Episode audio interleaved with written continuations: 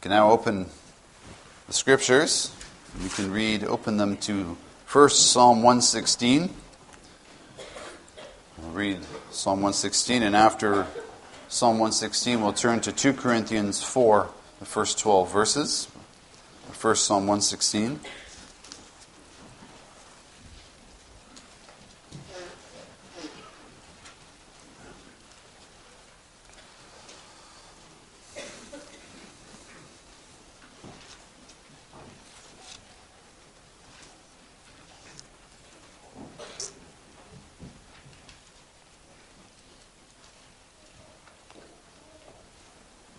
Psalm 116, I'll begin at verse 1.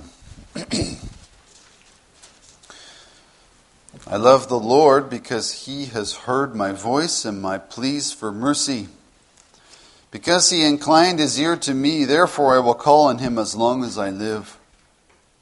The snares of death encompassed me, the pangs of Sheol laid hold on me. I suffered distress and anguish. Then I called on the name of the Lord. O Lord, I pray, deliver my soul. Gracious is the Lord and righteous. Our God is merciful. The Lord preserves the simple. When I was brought low, he saved me. Return, O my soul, to your rest, for the Lord has dealt bountifully with you. For you have delivered my soul from death, my eyes from tears, my feet from stumbling. I will walk before the Lord in the land of the living. I believed even when I spoke, I am greatly afflicted. I said in my alarm, All mankind are liars. What shall I render to the Lord for all his benefits to me? I will lift up the cup of salvation and call on the name of the Lord. I will pay my vows to the Lord in the presence of all his people. Precious in the sight of the Lord is the death of his saints. O Lord, I am your servant. I am your servant, the son of your maidservant. You have loosed my bonds, and I will offer you the sacrifice of thanksgiving and call on the name of the Lord. I will pay my vows to the Lord in the presence of all his people. In the courts of the house of the Lord in your midst, O Jerusalem, praise the Lord. Now we can turn to 2 Corinthians 4. We'll read the first 12 verses.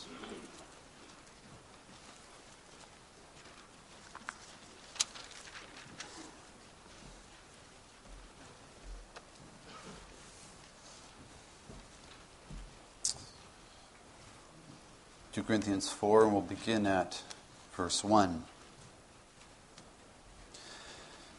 Therefore, having this ministry by the mercy of God, we do not lose heart. But we have renounced disgraceful, underhanded ways. We refuse to practice cunning or to tamper with God's word. But by the open statement of the truth, we would commend ourselves to everyone's conscience in the sight of God.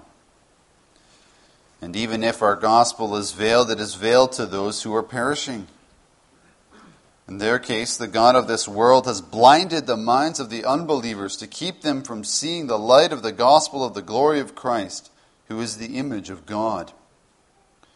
For what we proclaim is not ourselves, but Jesus Christ is Lord, with ourselves as your servants for Jesus' sake. For God, who said that light shine out of darkness, has shone in our hearts to give the light of the knowledge of the glory of God in the face of Jesus Christ. But we have this treasure in jars of clay to show that the surpassing power belongs to God and not to us. We are afflicted in every way, but not crushed, perplexed, but not driven to despair, persecuted, but not forsaken struck down but not destroyed. Always carrying in the body the death of Jesus, so that the life of Jesus may also be manifested in our bodies. For we who live are always being given over to death for Jesus' sake, so that the life of Jesus also may be manifested in our mortal flesh. So death is at work in us, but life in you. Thus far our reading, we'll read the text afterward. We can sing in response uh, Psalm 116. That'll be stanzas 1, 2, 6, and 7.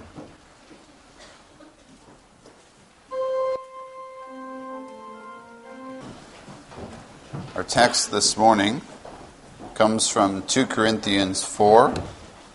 It will be verses 13 through 18 2 Corinthians 4. We can read that before the message today.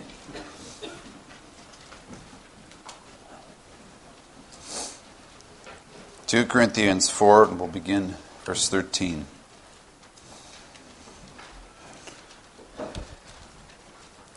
Since we have the same spirit of faith according to what has been written, I believed and so I spoke, we also believe and so we also speak. Knowing that he who raised the Lord Jesus will raise us also with Jesus and bring us with you into his presence. For it is all for your sake, so that his grace extends to more and more people it may increase thanksgiving to the glory of God. And so we do not lose heart. Though our outer self is wasting away, our inner self is being renewed day by day. For this light momentary affliction is preparing for us an eternal weight of glory beyond all comparison. As we look not to the things that are seen, but to the things that are unseen. For the things that are seen are transient but the things that are unseen are eternal. Thus far, reading of text.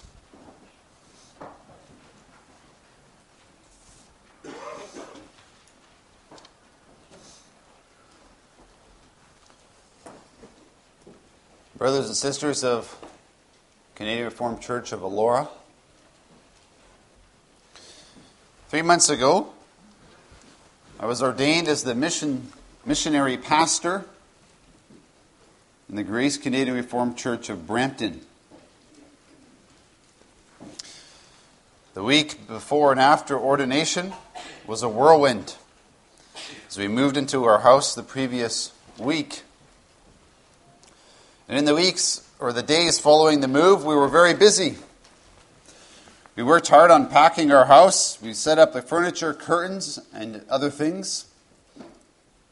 We took some joy in making trips to Home Depot, Costco, and IKEA to buy all those things you didn't think you needed, but suddenly you do need in a new house. After years of low income living during seminary, we were thrilled to finally have a large enough house to live in. We were thrilled to have enough income to buy decent furniture for once. And at the time, we thought to ourselves, you know, finally now we can properly live. Now we can live, you know? This is, this is what life is meant to be like. But as I was at that exact time, as I was thinking this, I then saw a quote from C.S. Lewis. And the quote goes like this Prosperity knits a man to the world. Prosperity makes a man feel as if he's finding his way in the world.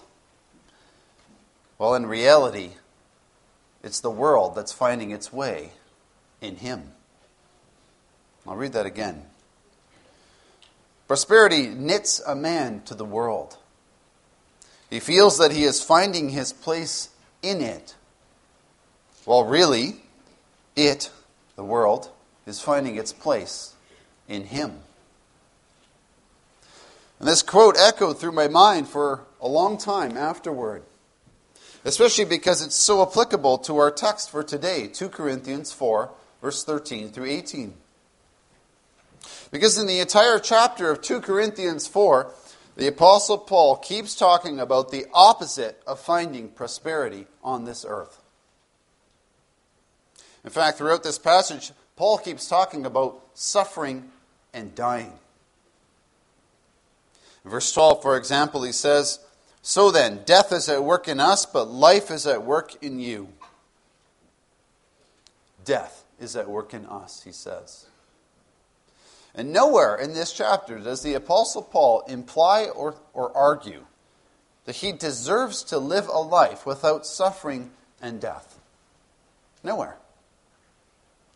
Nowhere does he wish for prosperity or comfort. He doesn't spend any time talking about a future house that he plans to decorate or build. He doesn't talk about his career plans other than the plans to preach the gospel. He doesn't talk about how his investments are doing. No. Throughout the chapter of 2 Corinthians 4, the Apostle Paul is pointing to a motivation for what he does that is infinitely grander than anything that this world has to offer. Something inspiring. Something that's captured by this theme. Though you suffer now for the gospel, take perspective by looking up Uh, how Christ will raise you out of this world into eternity. We'll see under this theme resurrection, faith, and eternal hope. And we can begin with resurrection faith. Now, as we look at this passage, we need to remember what the Apostle Paul has actually been saying in the first two sections of chapter 4. 2 Corinthians 4 is a defense of Paul's apostolic ministry. That's what it is. And Paul had felt the need to defend himself because the believers in Corinth had been questioning his motives and his gifting. They had been questioning his sincerity as an apostle. And so in verses 1 through 6 of 2 Corinthians 4, Paul argues that the Corinthians are misguided in their critique of him. His ministry is about preaching Christ, not himself. And so when they criticize him, they miss the point of what his ministry is about. In verses 7 through 12, Paul argues that his humble, afflicted status is actually entirely appropriate for a messenger of the gospel. In fact, Paul says, My humble, afflicted status, well, it's not impressive to you, it's actually beneficial for the sake of the gospel. Because it serves to elevate the power of God instead of the power of the human messenger. In fact, he says, You know what? This humble, afflicted status is all worth it if it means that you receive the gospel in a way that I don't distract myself or distract you from it. And so, the great question that's then raised for our text, which starts at verse 13, and I've already alluded to it, the great question is that the question that the Corinthians struggle to understand is this. Why is Paul so willing to voluntarily offer his life for the sake of the preaching of the gospel? Why is the Apostle Paul willing to endure troubles and hardships and distresses, beatings, imprisonments, riots, hard work, sleepless nights, and hunger for the sake of the gospel? What could possibly motivate a man to live like that? With a death of love so powerful that he would endure that for the sake of bringing the gospel to other people. What could motivate him to live like that? Really? And brothers and sisters, you know, I don't think that's just a question for the Apostle Paul, is it? Isn't that the question that we have to answer as well? I mean, certainly for us in the Greater Toronto area, it's a question that's staring us right in the face, but it's no different for you. I mean, think of my own journey. Maybe you can reflect yourself onto it. It's a question I've been reflecting on for a long time. I mean, look, why go to seminary, really? Going to seminary entails the loss of future material rewards. Why move to a place like Brampton? To do a job that I hardly know anything about? Why move to a neighborhood with full of cultures so different from mine? Cultures that make me uncomfortable. Neighborhoods that contain significant levels of crime. You see, for that kind of a thing. The paycheck and a house is pretty empty motivation, isn't it? It's not even capable of the most meager inspiration. Now, the love of the congregation in fixing up the home was motivating indeed. But the house, who cares? Brothers and sisters, Wouldn't we want to ask the same question here today in Elora? Isn't it so easy to simply live the North American dream? We build up wealth, we rise up the career chain, or start our own businesses. We decorate our homes in the newest schemes. We watch sports on the weekend. We vacation to interesting places. Maybe we grow our golf games and our quilting skills. We move further and further away from the city where people, so that we can live in neighborhoods where people look like we do. But, brothers and sisters, you have to admit that by sitting in this building today and sitting in a church building, that there's got to be more to life than that. You have to admit that you got to be motivated by more than the things that you can buy or the kind of life that you can live comfortably in. There's got to be more to it than that, don't you think? If you're like me, then you look outside the windows of this building and you look far towards the GTA and other cities and Guelph and who knows where else. And you look at all those people and something begins to happen to your soul. Prophet Jeremiah described it as a fire, it is bones. He said it this way But if I say I will not mention him or speak any more in his name, there is in my heart, as it were, a burning fire shut up in my bones. And I am weary with holding it in, and I cannot. That's the fire of the Holy Spirit. It's exactly the kind of fire that drove the Apostle Paul on. That's what he's talking about when he says in verse 13. Look what it says. Since we have the same spirit of faith, according to what has been written, I believed and so I spoke, we also believe and so we also speak. He's quoting Psalm 116 here. Psalm 116 is about an afflicted man who's singing about, or who's, cre- who's created a song about the afflictions of this life and how no matter what afflictions come, he believes in the Lord. Paul's saying, Yeah, I believe something, even though my life is full of affliction, and that belief is infinitely more powerful than the affliction that's in my life. I know something, Paul says. I know something transcendent. I know something that is so mind changing and heart changing that nothing is ever the same. What does he know? Verse 14. He knows that he who raised the Lord Jesus will raise us also with Jesus and bring us with you into his presence. Paul knows that God raised Jesus Christ from the dead. That's the transformative belief. And nothing is ever the same now that he knows that Jesus Christ was raised from the dead. You ever think about that? Is that belief as transformative for you as it is for Paul? I want to talk about this for a bit. It's a little bit of a sidetrack, but let's, let's dwell on this for a bit. Think about it.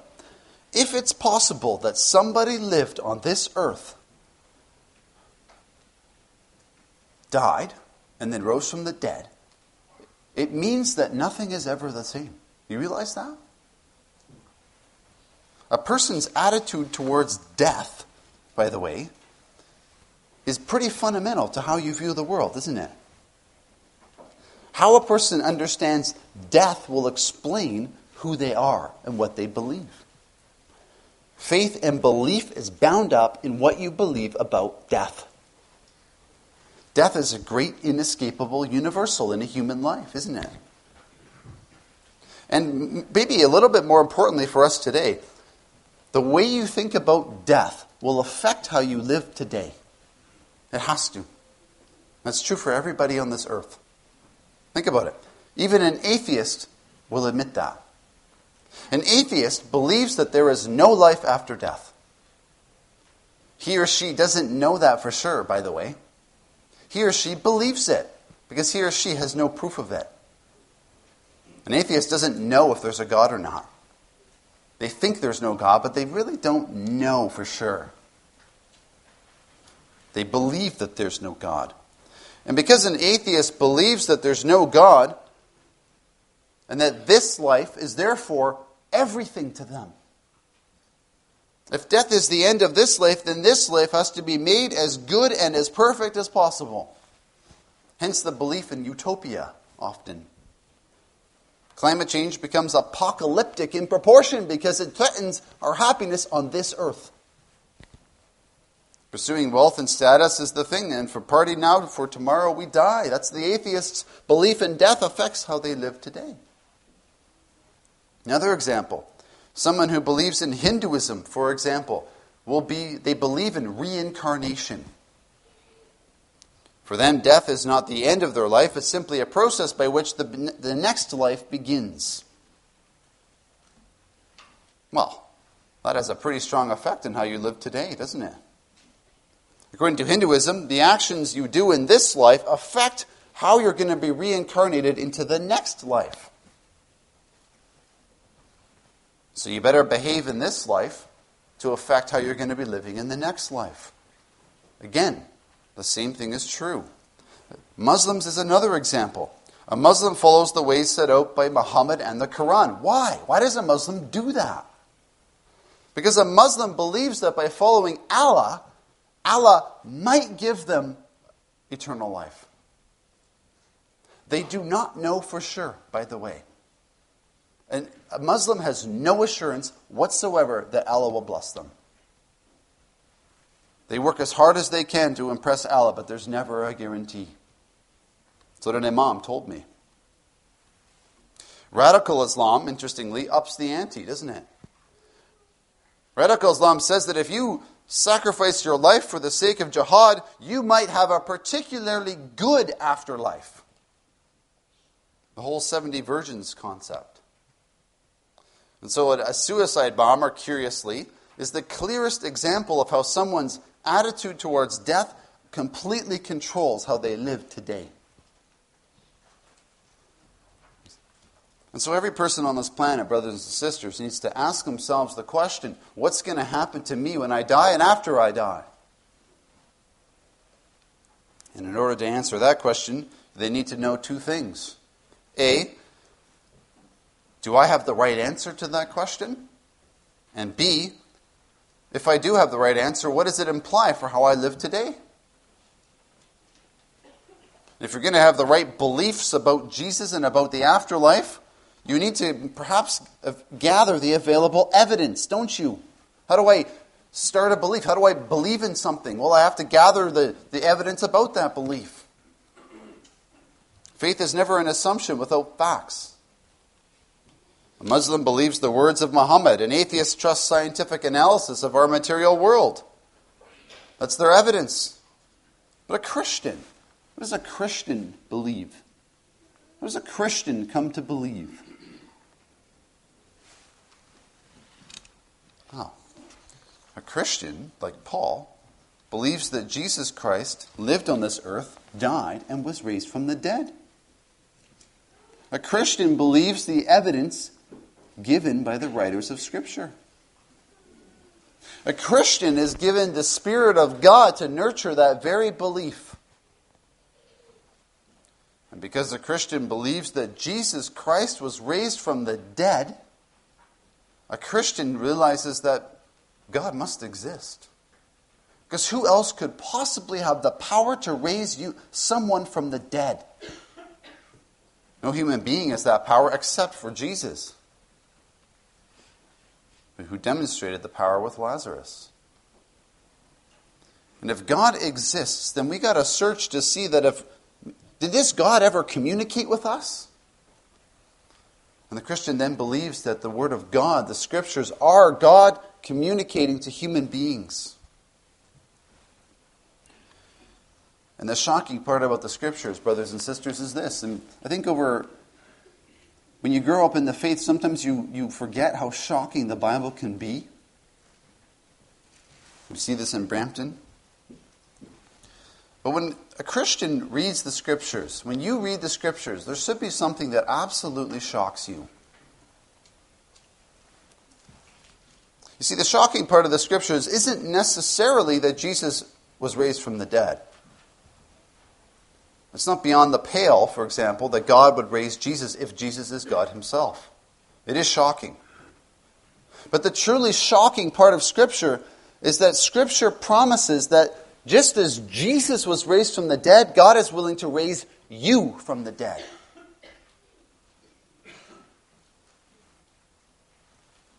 That is shocking because you're sinful, unlike Jesus. And when the Christian asks at what cost he may receive the resurrection of the body, the Christian is told that Jesus Christ paid the cost and that we receive resurrection um, from the dead into heaven for free.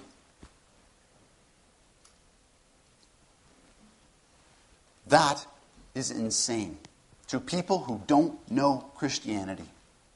That does not make sense to the human mind. Look what it says 2 Corinthians 5, verse 21. For our sake, he made him to be sin who knew no sin, so that in him we might become the righteousness of God. It's the great reversal. What Paul is saying in these two first two verses of this chapter here, or of our, our text, he's saying, Look, I am, Paul's saying, and a, every Christian should be stunned and overwhelmed by this truth. Paul's saying, You should be so stunned and overwhelmed by that truth that you begin to live differently now.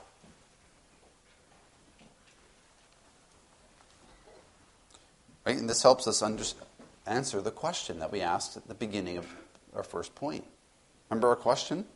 Paul's explaining why he'd be willing to suffer and die for the sake of preaching the gospel to strangers. Why would he be willing to do that?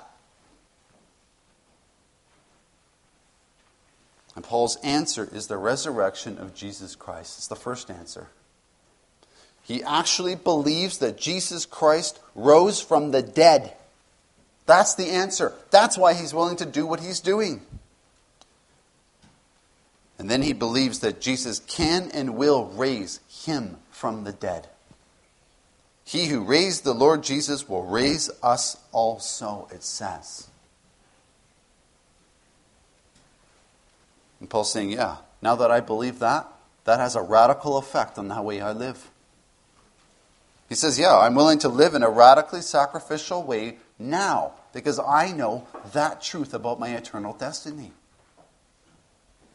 He says it later in 2 Corinthians 5, verse 15. And he died for all, that's Jesus, that those who live should no longer live for themselves, but for him who died for them and was raised again.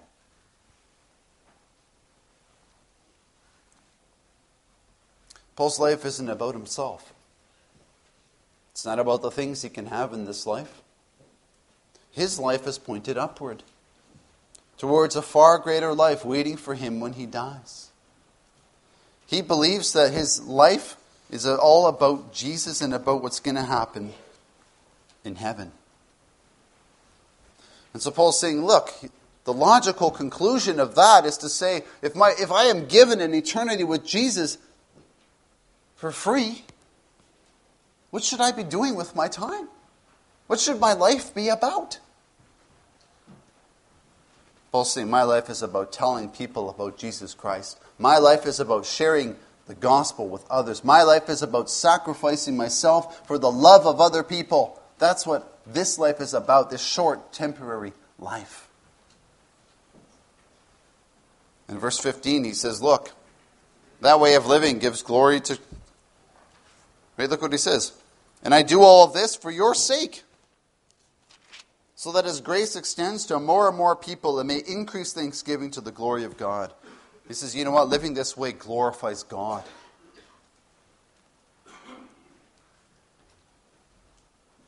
Living a sacrificial life gives glory to God. Doing mission telling people about Jesus Christ and the salvation that we have gives glory to God.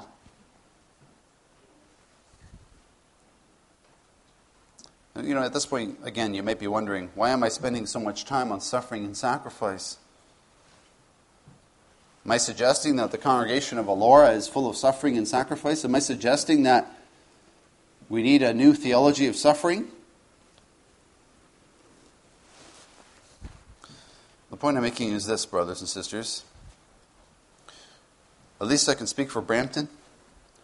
In Brampton, we are engaged in mission and outreach as we speak. On Sunday, right now, or right today, the morning worship service they're having right now, there are guests there who do not know Jesus.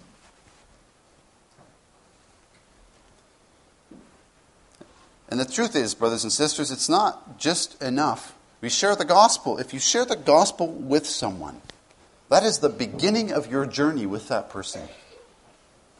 They come to faith, you've now got two to five years of discipleship and hard work in training and teaching that person. And that process of discipleship, the process of sharing the gospel with people, is difficult and painful and challenging. So many parts of it suck. People are not nice. Immature believers are not easy to be around.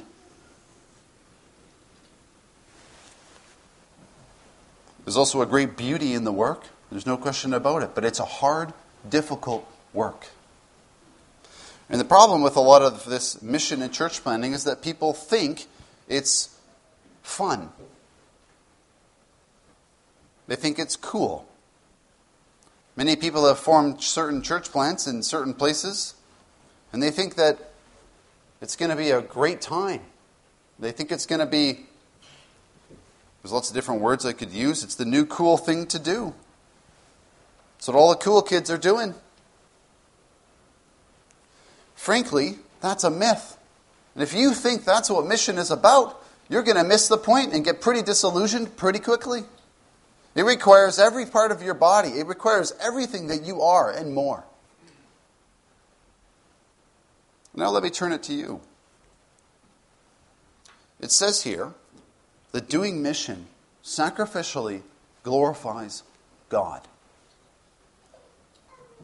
That means that if you're not doing it, you are robbing God of glory. And so, as far as I'm concerned, this text applies very directly.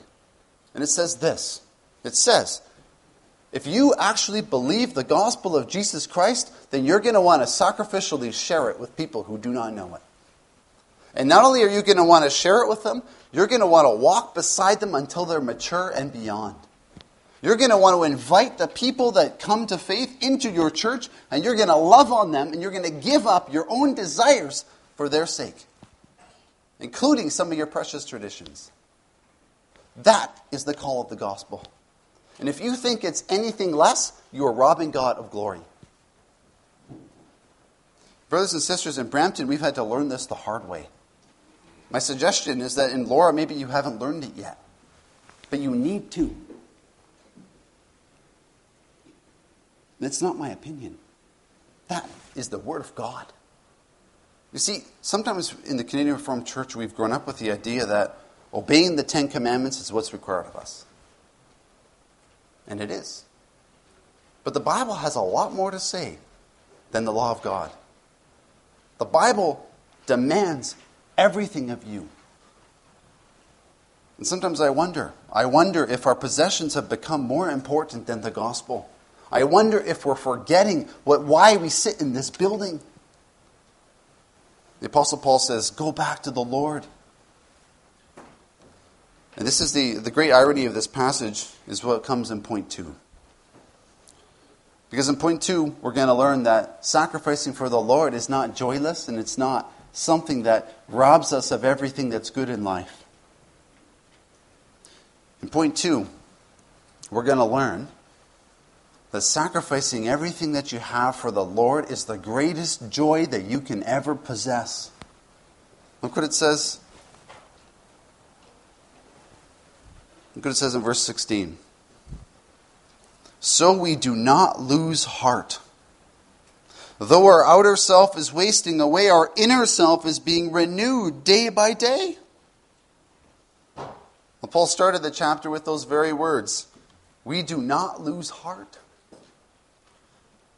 And this final words of this chapter 4, Paul's going to give us his final thoughts on why he's encouraged in the face of great trial. And Paul's using these classic dualisms. On the outward, on the outside, I'm, I'm wasting away, but on the inside, I'm being renewed. What Paul's basically saying is he's saying, yeah, you know what? My life is nasty. My wife is full of sufferings and afflictions and sacrifice. He says, yeah. But he says, and they hurt. I've been stoned nearly to death, right? That's the Apostle Paul. Mobs beat him, almost beat him to death on more than one occasion. He's whipped by the authorities. He says, You know what?